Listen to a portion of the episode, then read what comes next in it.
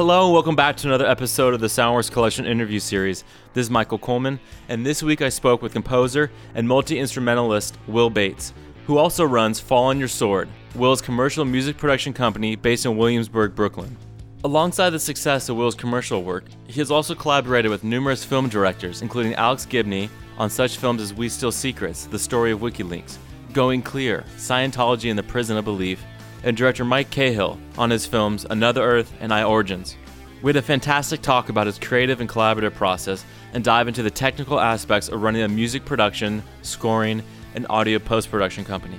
I hope you enjoy. How recent did you update your space? Is that a recent endeavor or? Yeah, so I mean, we built Fall on Your Sword. Um, the studios kind of came into existence around the same time that the company did, about six years ago. Um, before that, and and continually, it's a sort of audio, kind of visual art project, video art project that um, we kind of continue to do as well. But but yeah, so we built the first studio, which is this one, and then we kind of expanded laterally. Like every year, we've been fortunate enough to be able to take over the space next door. We just built our third studio, um, which is which we opened in the summer. So it's a much larger studio than any of the other studios here. It's, it's um, wired for Dolby Atmos actually. So right now it's seven one, but we're kind of like pretty much ready to install the Atmos It's the next phase of our build out. But we just wanted to kind of get going and get working. What, what was the reason for going in that direction? Do you have a lot of projects that are yeah, looking? I mean, we really, we kind of obviously the company really began as a music production endeavor, like the umbrella for me to do all of my different projects and film scoring or the live band or the art stuff or scoring commercials or whatever. And then as we kind of got more into that, we started doing a little bit of sound design and a little bit of mix as well. So we built another studio that was it's called the Forge, which is a, also a Dolby room that um, they came and tuned. We built that a couple of years ago, and we started to offer like package deals for filmmakers. So we would do like the the mix, the sound design, and the score, and the music supervision for for a, you know an indie film. So we did that with a lot of like Sundance movies over the last couple of years. Okay. And as we started to get more into that world, we started to find that it just naturally started to separate a little bit. Like I would start, I'm scoring movies that don't necessarily want to mix here or whatever, mm. and, and vice versa. So we started to kind of consider that as a new wing for the business. So we built a much larger room to kind of accommodate that growth. So that's um that's the idea. So it's really I, you know, it's funny because initially I think we had the idea that we'd be able to double it as a scoring stage as well. Oh yeah. I love the idea of like pulling a proper John Williams. It's big enough to like have a a small orchestra in there as well. Uh-huh. A big board that we built this. My wife uh, is a painter and a designer and whatnot. And she built this beautiful table that the board lives in that can kind of lift onto the back riser, which was the idea until we bought this enormous couch. So, it's like the biggest, silliest couch. Is it, this that, that the white the white couch I see here in the gallery? And that thing ain't going nowhere. So yeah. I think the idea of, of uh, using it as a scoring stage will probably sit on the back burner until the right project comes along and we decide that we're ready to move the couch out for a second. There's, there's always that question of the ratio of gear to couch space. You know, yeah, we went a little hard on the extreme. yeah. So um, let, us let's, let's take a step back before obviously where we are today. Um, where were you before you were in Williamsburg? Um, where where have you been kind of um, pulling up in? Blimey. Uh, well, before that, I was I had a studio in a larger, in like a commercial music house where I was scoring commercials as a sort of day job. I left England um, 13 years ago. And when I was there, I mean, God, I don't know, I was doing kind of everything. I started out as a jazz musician um, who kind of discovered techno. Um, and I started releasing records in England. And then I came to America to start a punk band or like a post-punk band, I guess you'd call it. So it's sort of a little bit all over the place. But that entire time, I've always had this fascination with music to picture. Um, and I was fortunate enough to get a job here, um, scoring commercials, and I got like sponsored, got a visa, and all that stuff. So, um, so I worked there for about five or six years and did pretty well, and won some awards for the company that I was working for, and like got my got my chops, so to speak. But um, but I was always very frustrated by I was also beginning to score movies and, and shorts and little, you know, smaller projects. And I would have to do those in the evening, you know, like pull the kind of late night sessions so that I could do the day job. And it was always quite frustrating for me that those two things are very separate. Um, so after being at that company for a while, I, I left the mothership, so to speak, to start my own place. And the idea really from the beginning was always to have that kind of cross pollination to be able to do like do some commercials and also do lots of movies and have everything kind of interact a lot more as opposed to them being totally separate. Yeah, well, did you have the mentality like you know, if we build it, they will come? That that you you were assuming that you know, with the right tools and the space, that you would then be able to help make those relationships, or did you already have relationships at that point? I already had relationships, and I left with so the producer who was at that company is now my business partner here, Lucy. Oh, so oh, nice. kind of we started this whole thing together by kind of, you know, she had been producing at that company as well, so she had a lot of relationships, and I knew a few people. And when we left, it was sort of like, you know, oh nothing. Yeah, I mean, it was also it was a little while ago, and it was I mean it was what six years ago, and it was still that point where we were concerned about enticing clients across the river, which now seems so ludicrous. We're right. the most expensive part of New York, it feels like. um, but you know, we're here in Williamsburg, and you know, the fact that you can sort of see the bridge from our studios is definitely helpful to people that had a problem with crossing the river at first. Certainly in that in the ad world, not so much in the. I don't. I think that's the case anywhere you're. At. I mean, I'm, I'm here in San in the Bay Area in the East Bay. People don't want to come across from San Francisco. They just, you know, there's like. Totally. I mean, that's like you guys invented gentrification. Gan- Gandalf, I think, is at the toll plaza telling people to turn around. Basically. You pass. Yeah. um, so what what to you feels like that milestone project? When did you realize that you're going to be able to keep the lights on? That you were going to have an opportunity to you know make make it work? Um, you know, I guess it was kind of instantaneous. I mean, it's such a it's an up and down game. It really is. Like Yeah. it's feast or famine in what we do, and and it's lucky that we're able to kind of jump around different disciplines and. I can do a movie and then I can do a bunch of spots. We also have like 15 composers who write for us to generally take care of just the commercials, and then I generally take care of just the films. Yep. Um, but we didn't really, oh, I certainly didn't have a choice. It just had to work. There's no other, you know, it was like all in. So, and uh, I think that, you know, starting a business, that's kind of what you have to do. You just sort of have to throw everything at it. And it's funny, having just had a kid, I feel like I have two babies now, you know, it's like fall on your sword, who's uh, just learning to read, maybe. And, uh, Well, uh, what um, and I guess what was the the the decision? You know, obviously, to go down the route of, of representing yourself as Fall on Your Sword versus Will Bates. But I also see like when I was looking on iTunes that you sometimes you take credit for Fall on Your Sword and sometimes it's Will Bates. What's the different differentiation yeah, there? I, you know, sort of it, it changes all the time, but really the idea initially was that at the time of the the company being born, it seemed to make sense to cash in on some of the notoriety that we got from the from the Shatner videos and okay. if you've seen that YouTube stuff. We Oh, had a couple million hits at that, you know, when we opened. Um, and also there was a Clio that I won at the other company that I attributed to Fall on Your Sword. Um, so th- there was lots of reasons to kind of continue the legacy, and also I'd just been doing it for a while. I guess at this point, um, I, in order to sort of distinguish the two, you know, I still I still want it to be this kind of cross-pollinating, fertile place where it's really an umbrella for all the different things that I can do, and some of the uh, some of the projects that I do under Fall on Your Sword are collaborative, and some of them have a certain sound that I attribute to Foy's.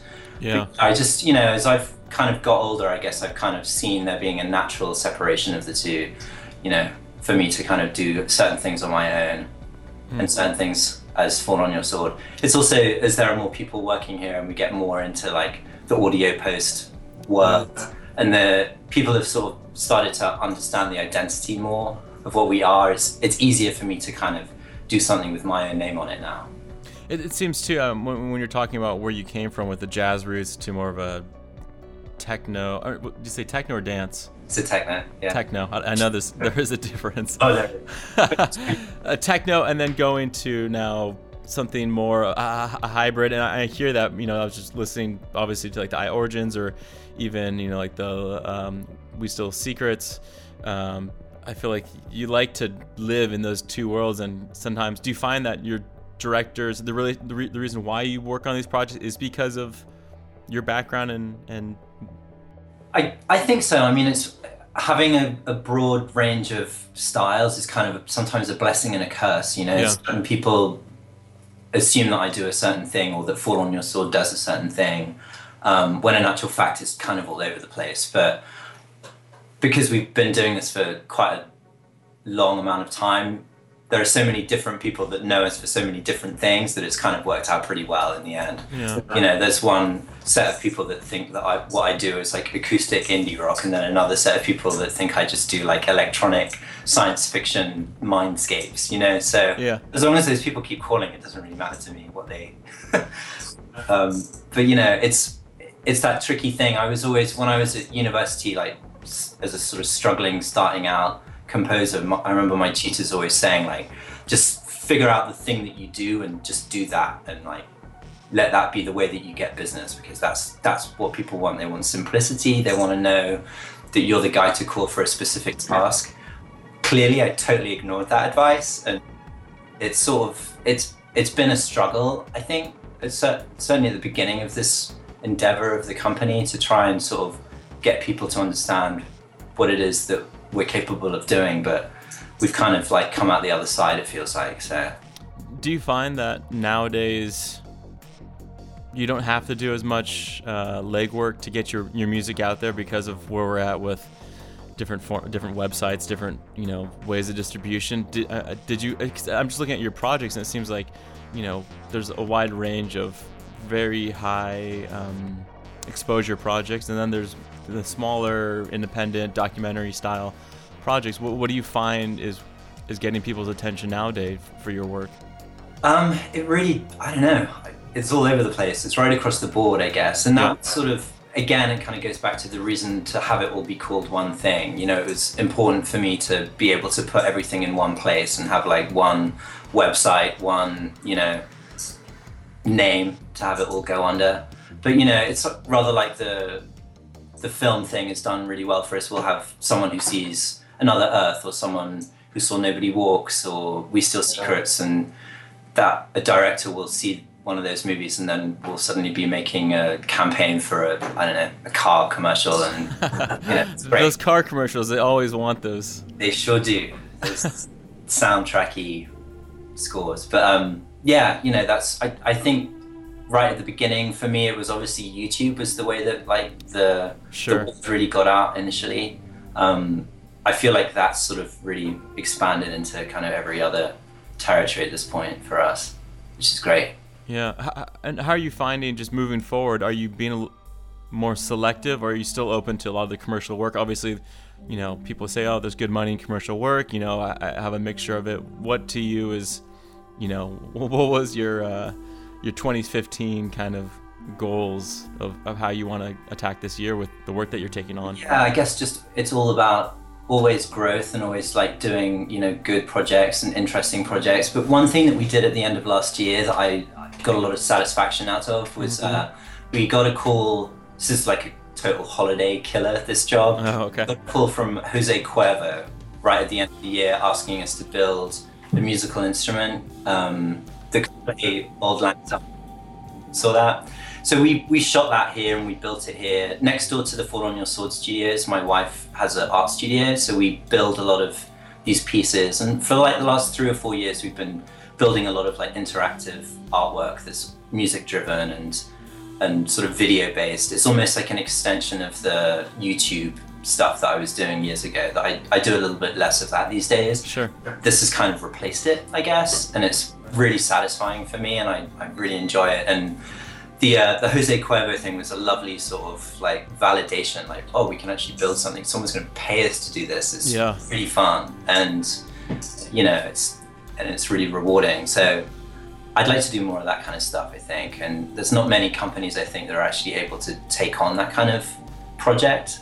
So we're trying to sort of position ourselves to do a lot more of that kind of work. What do you find, uh, you know, with all these options? it seems like you have, you kind of uh, figured out what what you like to have at your fingertips to work on. Now with the the Foundry space and the Forge space, both these these being available, what where do you kind of default to? What is your where do you start when you're thinking about working on a project? For me, I mean, I'm still at the end of the day, I'm a composer. It's always about the music. The Forge and the Foundry are pretty much exclusively mix spaces. I don't really, it's not really something that I do. So we have a, a roster of guys who work for us that we, for certain projects, will pick you know certain guys to do or, or sometimes those people bring their projects here. Um, and for us like for me the thing that's really satisfying about that is really just the traffic. I love there being filmmakers here all the time and things have happened like lovely things have happened as a result of there just being people around and i think it's inspiring to them as well that this is such a creative space. There's a lot of stuff that's being made here like all the time in all of these different areas so it that's really the main that, that was the reason for us to really kind of go down that road as opposed to what would have in in some ways been more logical would have been to have like more composer rooms or something like that you sure. know? I didn't really that's not really what i wanted to do. I i came from a company that had that you know lots of like a rabbit warren with lots of composers beavering away. I kind of liked the idea instead over here having like different disciplines happening at once and we can all kind of share and collaborate and do different stuff. So the fun stuff for me is, you know, when I'm scoring a movie and then it mixes next door and, and we can like really bounce backwards and forwards. Like that's that's great. That's a really fun thing. How, how do you describe uh, that? I mean, Williamsburg is an amazing uh, community that hasn't, you know, or that has, you know, just a mixture of, like you're saying, of directors and artists and, and photographers and musicians what where do you see it you know feeding into kind of your vision for what you're trying to accomplish there with that space? It, you know are there other spaces that you saw that you were inspired by that kind of is a um, um, not really. I think it's sort of as it's more about the the opportunities and the projects. It's it's literally just kind of chance to be honest. Like okay. we built this studio we built another one because the space next door became available. That suddenly was like doing gangbusters and you know, we're doing really well. And then I always wanted to have a studio next door to my wife, who's an incredible painter, and like all her yeah. paintings are everywhere as well. Um, so that was the first thing that we built. Actually, was we built three art studios, and Sarah took one of them, and then we rented out the other two. And then when we were ready to build the Foundry, we moved her studio down the hall. The other two artists left, and we kind of built the mix room. Um, oh, nice. But you know, I, I feel like it was never it was never really dictated by where we were. We were able to do it because the space was here. You know, and yeah. I don't think that there would be any space like this left in Manhattan, to be honest. Um, and quite frankly, there's none left in Williamsburg either. Yeah. I'm pretty sure that we got the last bit of commercial real estate, um, wow. which is kind of crazy. So you're not you're not moving anytime soon, basically. We're not. No, we're lucky enough to have a very long lease. There's a lot of um, crazy stuff that's going on on our street. and The buildings are changing hands for crazy amounts of money, but we have a we have a ten year lease, so we're we're set straight for a while. Fantastic. And uh, how do you find? Is that something that you've always had in your life of being close and having access to your work and being able to work? I mean, what is your typical? If you had a typical day, what would that look like? Um, I mean, I just come in and write whatever it is that I need to write. You, know? you, you, put the money in the in the machine and out pops the song, right? Out pops the song. That's yeah. basically what happens. you know, every day is different. It's it's one of the great thrills of having this this place and like being able to kind of answer the phone to some crazy request and be able to take care of it. So, you know, right now I'm finishing the album for Going Clear, um, which is a lovely sort of ending to a project. I, I tried to do a soundtrack album for almost every film that I score. Um, yeah. It's a really cathartic way of sort of ending the project, I guess. So I'm doing that. I'm finishing another movie for Alex right now as well that's going to South by Southwest. Um, oh, nice. It's about Steve Jobs. I just finished the pilot. Um, and we're building another art piece for a show that opens next month um, for Spring Break Art Show that we do every year. It's during the Armory Art Week. Oh, nice. So that's happening. So yeah, just like it's mental. Just well, I mean, I, I imagine you're the type of person that likes to stay busy and not have much downtime.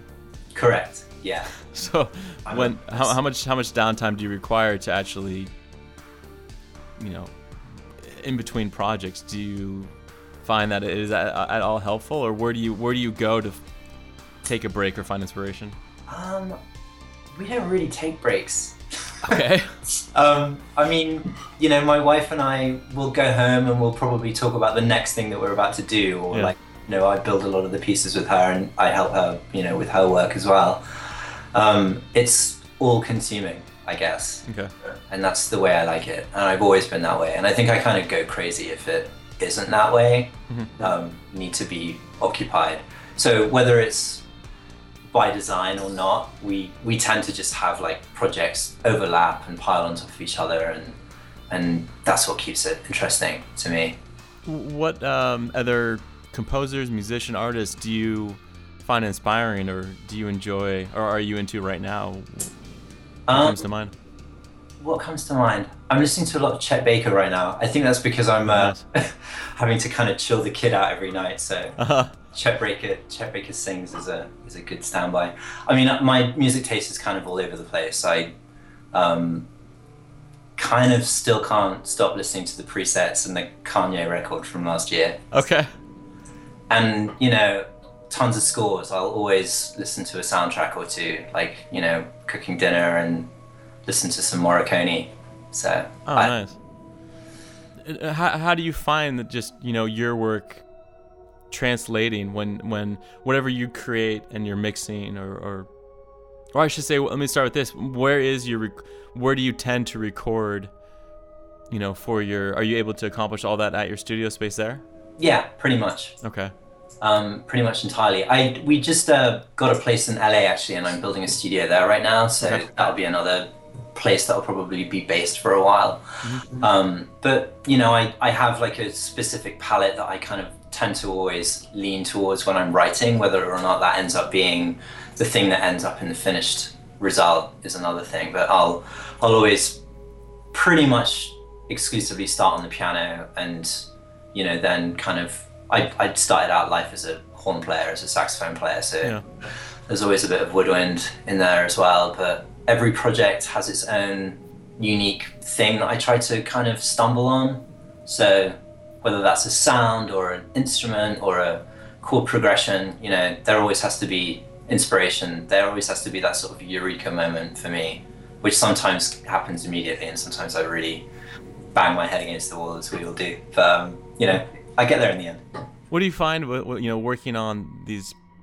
I mean, uh, in the documentary world, just focusing on that for a second, it seems that the level of documentaries that you're working on is is that of you're working with theatrical releases or projects that are theatrical releases, then VOD, and then you know they kind of go on to live another life. Do you find the process any different for those than than some of Since the, doing a narrative, yeah um, I I don't. I treat them very much in the same way. I I still you know I particularly with the directors that I've worked with. Alex Gibney is very his his scores are always very cinematic. His movies are very cinematic. Right. It's kind of driven by a kind of um, intentional sort of sometimes suspenseful narrative. Um, and as a result, I feel like the scores end up being that way too. Um, but I guess the main thing for me is that they end up being there's just a lot more music in a doc, you know? Like I think with um, with We Steal Secrets, it ended up being like just under two hours of score. So writing Yeah. an opera, you know, it's ridiculous. And you'd have thought that some of that can just sort of live in the background. Um, but honestly, I, it doesn't. It, to me, that's just kind of pointless. I want everything to be treated like like it would be if it was in the foreground, you know. So everything is kind of thematically driven and complex and nuanced, and and Alex has a real attention to detail with those things, and he gets really into the the soundtrack side of things, which is great for me. yeah Um, so yeah, it's just dense, I guess, when you're doing a doc, as opposed to a narrative. Yeah, and, and what do you find when you get to the point of kind of the the run of these films of nowadays? Are you, are you finding that you're excited about the theatrical release? Are you excited about the soundtrack release? What what to you is kind of the payoff? Is there a payoff even when you finish a project? Yeah, I mean, it's always exciting to go to that first screening, to go to the premiere, to see it live online, you know, and to see the record get out there a little bit. Yeah, Um, and sometimes you know people stumble on these movies a couple years later, and that that's lovely too. You know, people discover the work down the road, and that's that's equally as satisfying. So it really just depends. Well, and what is your your current kind uh, studio setup? What what monitors and systems um, do you like to use? Um, I have two sets of monitors. I have the uh, the Genelec GLM, the little ones Yep. with sub connected to it, and a pair of the Adams, which I feel like are two very different colors, which is kind of useful for me. Um, and then I have this crazy. I don't know if you can see, but I have this crazy thing, CP70, which is a it's an old um, Yamaha Grand. I bought it from Patti Smith's piano player, and he wired it for MIDI. So Oh, nice. hammers and stuff inside it, and it's great. So I'll like write my strings with that. And, um, got that about a year ago. Love that thing. Behind that is a CS80 as well, which is a monster um, polyphonic synth from the 70s. Oh, nice. Yeah, just lots of. I, I try to get out of the box as much as possible. I have a little amp in the back that's called a Champ, the Fender Champ. Sure. Yeah. will send a lot of synths or like some of the kind of more electronic sounds will always go through that just because I feel like it benefits from having a bit of air. And then in my live room in there, um, there's a I don't know seven saxophones and a set of vibes and a drum kit and lots of guitars and you know lots of really weird instruments as well because like I said I try to always have one thing that's kind of specific to a film it's it's helpful for me, I guess, to kind of use that as a way to get inspired. Um, I just bought a dulcimer for the movie that I'm doing right now. And w- was that intentional, or was that kind of forcing yourself to try to go down that path? Um, it's a little bit of both. I Yeah. I have a guy in the West Village who has like a crazy collection of stuff, and I'll always like go to him to find something, especially if it's like an ethnic thing. Yeah. Um, but uh, yeah, you know, it's it's great to like learn an instrument for the sake of it too. I did a film a few years ago where I decided I wanted lots of uh, horn pads, like kind of flugelhorn pads. So I went out and bought a flugelhorn, and I'm probably the worst trumpet player you've listened Yeah. to. You know, it's like I just want long notes. How hard can it be? I mean, there's nothing like you know grabbing like a hurdy gurdy or something just really obscure and, and totally bastardizing the performance. Complete- I feel like I've made a career out of playing lots of instruments fairly mediocrely. Yeah, well, it's, it's I think it's working out though pretty well. yeah. So, um, with this, you know, with your year ahead, what projects that um, can you share that you're working on that are, that are coming down the pipe? Um, I'm not sure that I can, but there there's a pilot that I'm working on that will probably see the light of day next month, which I'm really excited about. Yeah. Um, and the the Going Clear soundtrack album, the movie that I'm doing with Alex right now is, is about Steve Jobs. That's um, coming out at South by Southwest. So that's another doc, but Yeah. it's, um, it's pretty interesting. So that's been that's been fun. And, and how far can you project even that? Where you, how much work or, I mean, how do you project? I mean, because these projects do go on for a long time, if not years. I can kind of see a few things on the horizon that I know will come here for their post, and they're probably you know three or four months away. So Okay. in that sense, um, you can kind of predict it. But then you know the phone will ring and some crazy thing will appear. So who knows? That you can't say no to, and then it's Uh, we right in front of you. again we've made we've also made a career out of not really saying no to anyone about anything. So Well, what is it that you that you enjoy most uh, um, about this lifestyle? Because you know, I I have opportunities to talk with different composers, whether it's video games or uh, movies or you know just recording artists, and it seems that everyone there's the commonality I find is that we're s- somewhat okay with with this this type of lifestyle, which I you know people say, oh, the life of an artist is you know this like this vagabond, this this bohemian, but it besides being in Williamsburg, it sounds like you know you could be any you could be in any of the major pockets. It's Oh. true. Yeah, I mean, we we treat this as a very not rigid, but I guess it's we treat everything as professionally as we possibly could. So I'm here at like eight thirty in the morning, and I punch out at six or seven at night, depending on how mental things are. Sometimes I'm here till midnight, but Yeah. um, you know, and there's like a big board in the office that has like every day written out for the month and what is getting done and who's doing what. So it's it's definitely because we have so much going on. It has to be quite organized and and, uh, That's good. I'm glad. It's good to hear. to make sure that stuff actually gets done. But you know, I for me like the satisfaction is coming to work every day. Like I, I still kind of can't really believe my luck that I'm able to mess about making noises for a living. It's it's wonderful. So I I'm really happy that that's happened. I guess you know. Yeah. So the satisfaction still just comes from being able to create and eat from it. Like that's it's still a real novelty to me. It's Yeah. one. So I mean, do you scale up to uh, you know a larger orca- orchestra? H- h- What's the largest you tend to try to go to or have the opportunity to work with? um, it's generally just small ensembles that I tend Okay. to kind of track.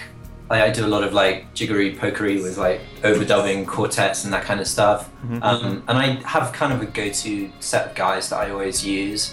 Um, thus far, no larger ensembles than like probably five or six people at a time. Okay. Um, but hopefully that will change. Um, that's part of the goal of being in LA as well to kind of have some access to some of those crews. Yeah.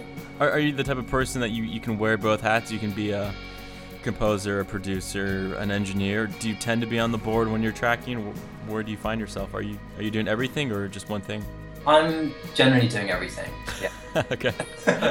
um, I mean, I have an assistant, but we uh, we have similar skill sets, and I Yeah. part of kind of discovering the sound of a film or of a project is in its production. So I feel like I have to, through necessity, kind of be involved in that process. Like I get inspired by a, a sound as much as a melody or a chord progression. So I don't know. Yeah. It's important. Well, Will, thank you so much for uh, taking the time. I, I think for people to see the space, they should definitely check it out. Looks like it's um, fallonyoursword.com, and you can see both of these mixed studios. Do, do you consider your studios private? Are they public? What's You know, the right characters can come on by. Make an appointment. yeah? Make an appointment. Um, and where else can people go to, to listen? Obviously, you have work on iTunes, and uh, do you have a SoundCloud presence, or Um, we don't, but there's a ton of stuff on our YouTube channel. Um, so that's that's also accessible through through the website. fantastic? Well, Will, thank you so much for taking the time to talk, and um, I look forward to checking out some of these projects that are coming down the pipe. It seems already you have a busy year ahead of you, and Sure do. It's gonna be a fun one. that's good though. Yeah, can't complain.